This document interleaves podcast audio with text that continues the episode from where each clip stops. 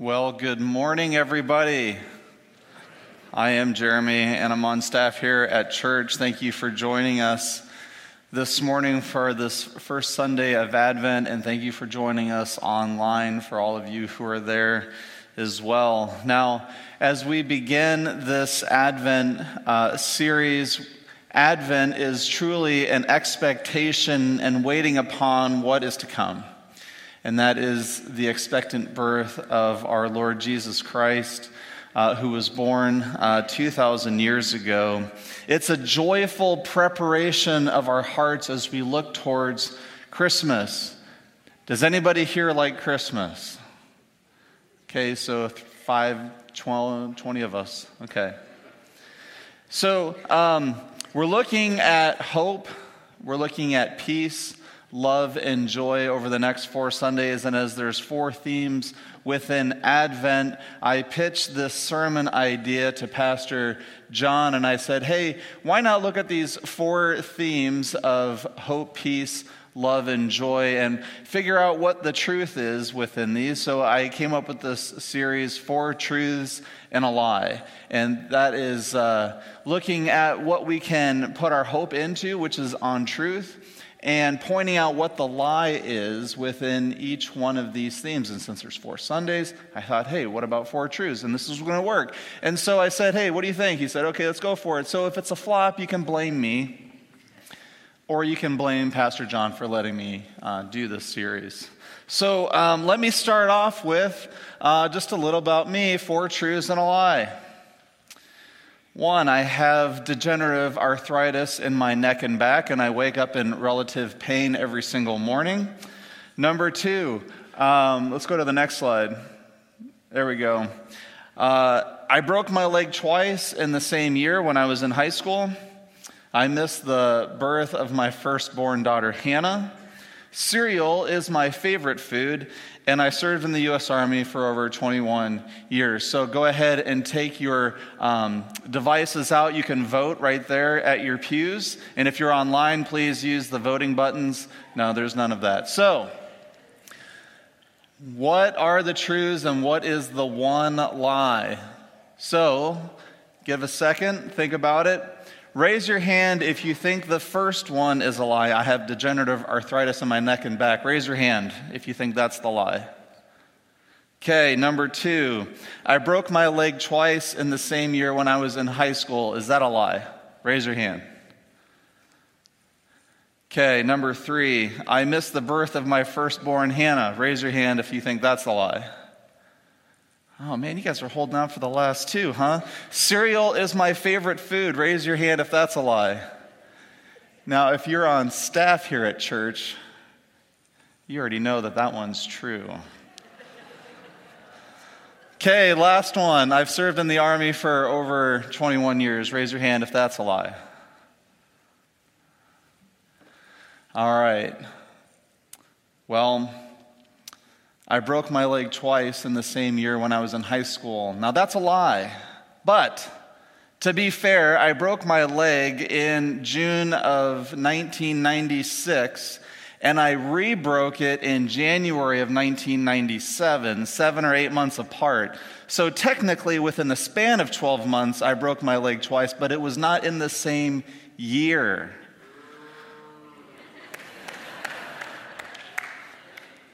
Now, did you see how I could take something that sounds true and make it into a lie? It's easy, and it's easy to fall for these lies all the time when we say something that sounds like it's true, but in fact, it is false. And it happened all the way back in Genesis. So we're going to look at Genesis chapter 3, 1 through 6. Now the serpent was more crafty than any of the other wild animals the Lord God had made. And he said to the woman, did God really say you must not eat from any tree in the garden? And the woman said to the serpent, We may eat fruit from the tree in the garden, but God did say you must not eat fruit from the tree that is in the middle of the garden, and you must not touch it, or you will die. You will certainly not die, the serpent said to the woman, for God knows that when you eat, eat from it, your eyes will be open, and you will be like God, knowing good and evil. When the woman saw that the fruit of the tree was good for food and pleasing to the eye and also desirable for gaining wisdom, she took some of it and ate it. She gave some to her husband who was with her, and he ate it. But what did God actually say? In Genesis 2 16, 17, going back, it says, And the Lord God commanded the man, You are free to eat any tree from the garden, but you must not eat from the tree of the knowledge of good and evil, for when you eat from it, you will certainly die. Did God say not to touch it? He did not. He simply said, Don't eat from it. And either through uh, Adam not relaying this information to Eve because God was the one who told Adam this, or because Eve was deceived, or because she had already believed a lie in her mind, thinking that she's not allowed to touch it, and then when she touched the tree, she didn't die, then certainly eating the fruit must be okay too. But you see, the consequence did happen right, did, but it didn't happen right away. Eventually, they did experience an earthly death.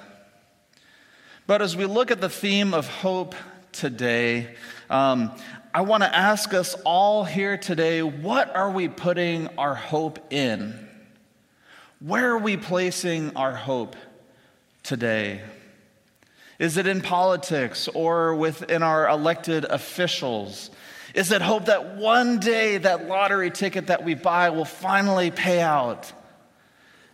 Is it hope that the sins that we struggle with day in and day out will finally just go away? Is it a hope that our relationship with a friend, a family member, a coworker, or another student that has been strained, maybe that reconciliation can finally take place? Is it a hope that our car will start in the morning when we have to get to work? Is it hope that we'll even have a car when we get out of our house in the morning? Is it hope that we even have a car someday?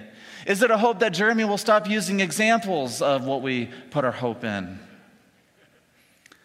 Well, there's so many things that we place our hope in that are false. And there are truthful ways to look at hope, which Scripture reveals to us. And the first one we're going to look at is in Romans 8 22 through 27. If you want to follow along in your church app, you can do that or follow along on the screen or grab a Bible from the pew. It says, not only, okay, let me go back. Verse 22. We know that the whole creation has been groaning as in the pains of childbirth right up to the present time. Not only so, but we ourselves, who have the first fruits of the Spirit, groan inwardly as we wait eagerly for our adoption to sonship, the redemption of our bodies. For in this hope we are saved. But hope that is seen is no hope at all. Who hopes for what they already have? But if we hope for what we do not have, we wait for it patiently. And in the same way, the Spirit helps us in our weakness. We do not know what we ought to pray for, but the Spirit Himself intercedes for us through wordless groans. And he searches our hearts and knows the mind of the Spirit because the Spirit intercedes for God's people in accordance with the will of God. If our hope is truly waiting for what is not seen or what we do not have, what is it that we actually can put our hope in? The answer is we can't know. But that's faith. This is truth number one if you want to write this one down. Faith is believing that what we put our hope in will happen. It will actually happen. It's going to happen. It will happen. It's not a hope that it may happen. For all of you English people, that's the subjunctive mood. It may happen. No, it's that it will happen. It's going to happen. It will actually happen. So, what can we hope for based on this passage in Romans? It is the resurrection, the redemption of our bodies. For the final resurrection of Christ, when he calls us all home to be with him in eternity forever and ever. For what we actually hope in will happen because God promises this in his word. And if we confess with our mouth that Jesus Christ is Lord and believe in our heart that God raised him from the dead, we will be saved. It's not blind faith, it's faith based with a promise. And we struggle along the way as we have our hope in what is not seen, and we are told that we are given an intercessor for us, the Holy Spirit, who will guide us, who will give us discernment, who will help us in the struggles, in our weakness. And we don't always know what we ought to pray for. But the Spirit Himself intercedes for us with wordless groans. And He searches our hearts and our minds because He knows the mind of the Spirit. And because the Spirit intercedes for all God's people in accordance with the will of God. So God is with us and in us for all things, and we can put our hope in this fact. It's not a lie. So that's truth number one. Truth number two hope in faith. In Hebrews 11, the author gives us numerous examples of those who have come before us who have demonstrated a faith based in hope because of the promise God has given to them. Now, faith is confidence in what we hope for and the assurance about what we do not see. This is what the ancients were commanded for.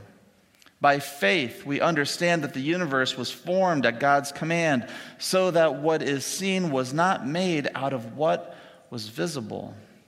By faith, Abel brought God a better offering than Cain did. And by faith, he was commended as righteous when God spoke well of his offering. And by faith, Abel still speaks, even though he's dead. By faith, Enoch was taken from this life so that he did not experience death. He could not be found because God had taken him away. For before he was taken, he was commended as one who pleased God. And without faith, it is impossible to please God because anyone who comes to him must believe that he exists and that he rewards those who earnestly seek him. By faith, Noah, when warned about things not yet seen, in holy uh, fear, built an ark to save his family. By his faith, he was condemned. Uh, by his faith, he condemned the world and became heir of the righteousness that is in keeping with faith.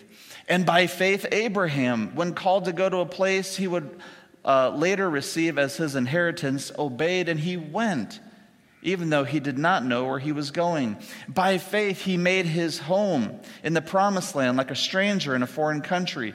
He lived in tents, as did Isaac and Jacob, who were heirs with him of the same promise.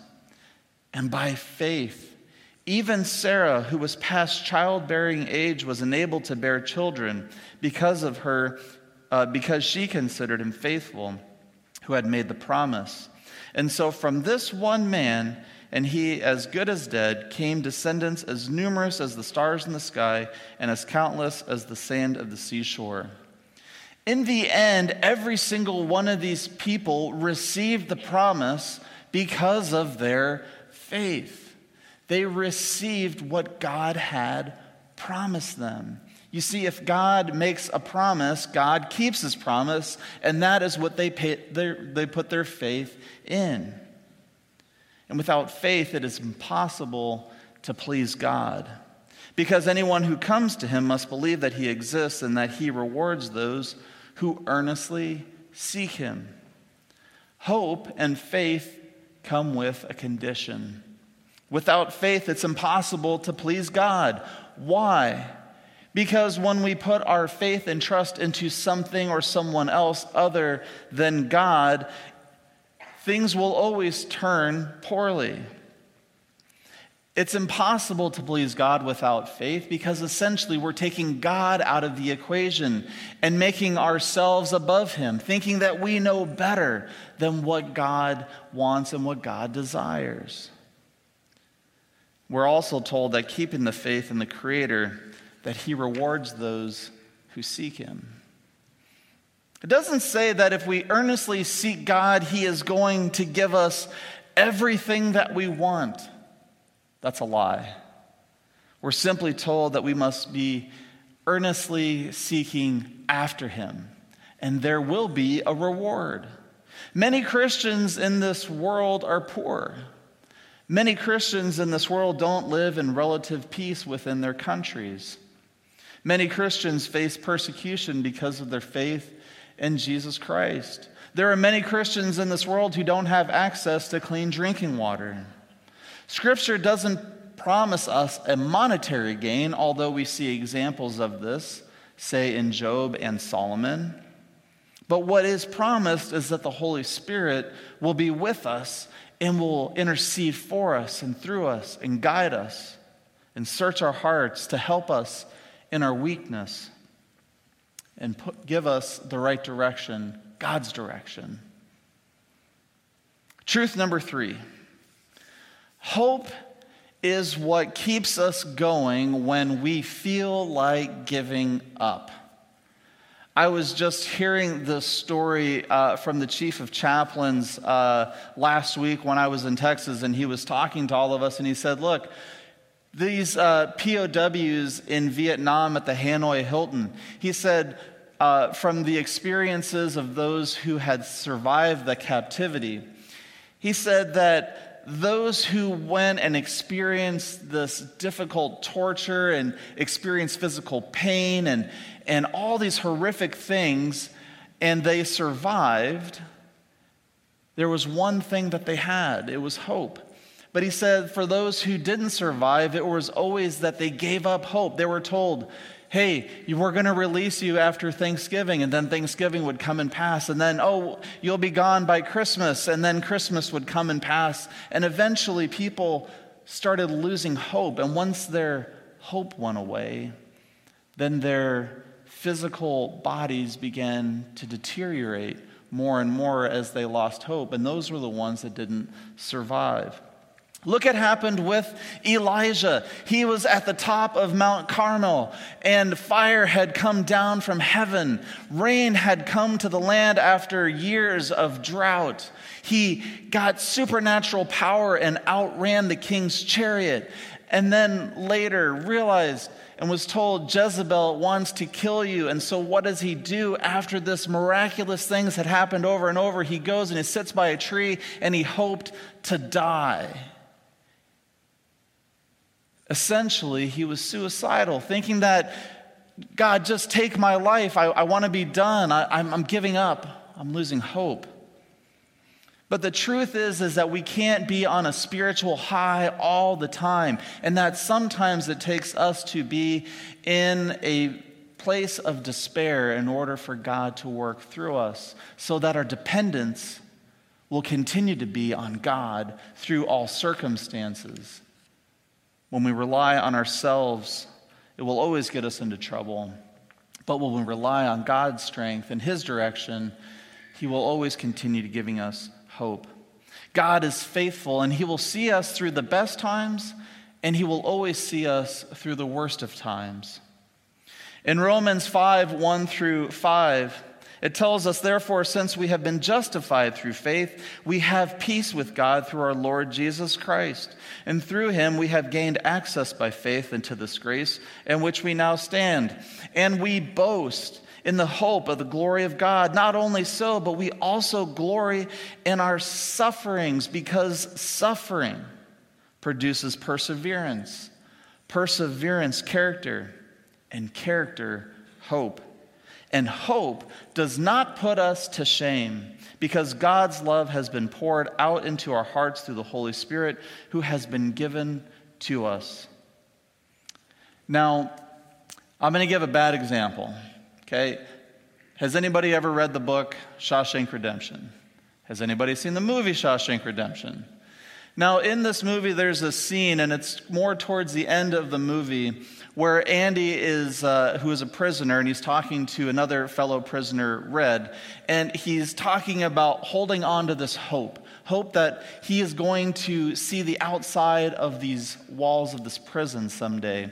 And Red tells him, Hope is a dangerous thing, my friend. It can drive a man insane. And although this seems like truthful advice from Red's perspective because he's seen people go insane for holding on hope that they're going to be released from this prison, he doesn't know why Andy is still holding on to this hope because he doesn't know what Andy knows. But Andy maintains his hope that he is going to be freed from this prison, and so that's what he's looking forward to. So he turns the tables onto Red and he says, Well, I guess there's only two things we have left to do. We can either get busy living or we can get busy dying. And instead of arguing with them and pushing this point, he recognizes that there's a moment to teach Red something about hope. And so he tells them of this place. And he asks him, Do you know of this place? And he says, Yes. He says, If you go here along this brick or along this uh, rock wall, at the end, there's going to be an oak tree. And buried there underneath a volcanic stone, I have something there for you. It's just for you, and I want you to have it. And so Red says, Well, what is it? He says, You're just going to have to wait and find out. Giving him hope back into Red's life. You see, the lie is that when we put our hope into something or someone other than God, it will always lead us to disappointment. It will always lead to disappointment. It will always bring us down. Now, let me caveat what I'm about to say next by saying this I have homeowners insurance, I have auto insurance, I have property insurance. Okay? There's the caveat. You're welcome, Tony. But why do we sell insurance? Well, you never know what might happen, and it would be better to be safe than sorry because you never know when unfortunate things might happen. And so, what does insurance give us? It gives us peace of mind. Insurance, assuring that if we get into a car accident or if our house burns down or something like that, it will be covered. There's not this looming disaster over our head. It gives us peace of mind. And that's what insurance is there for. It gives us peace of mind. And there's a contract saying that, yes, we'll pay out if these things happen. But our truth in this situation is that true peace of mind truly does come from the hope and resurrection of our Lord Jesus Christ. Our hope that the foundation that we are building our lives and hope on will not disappoint us. Why? Because it is given a promise. There's a promise that it will happen. Not that it may happen, is that it will happen.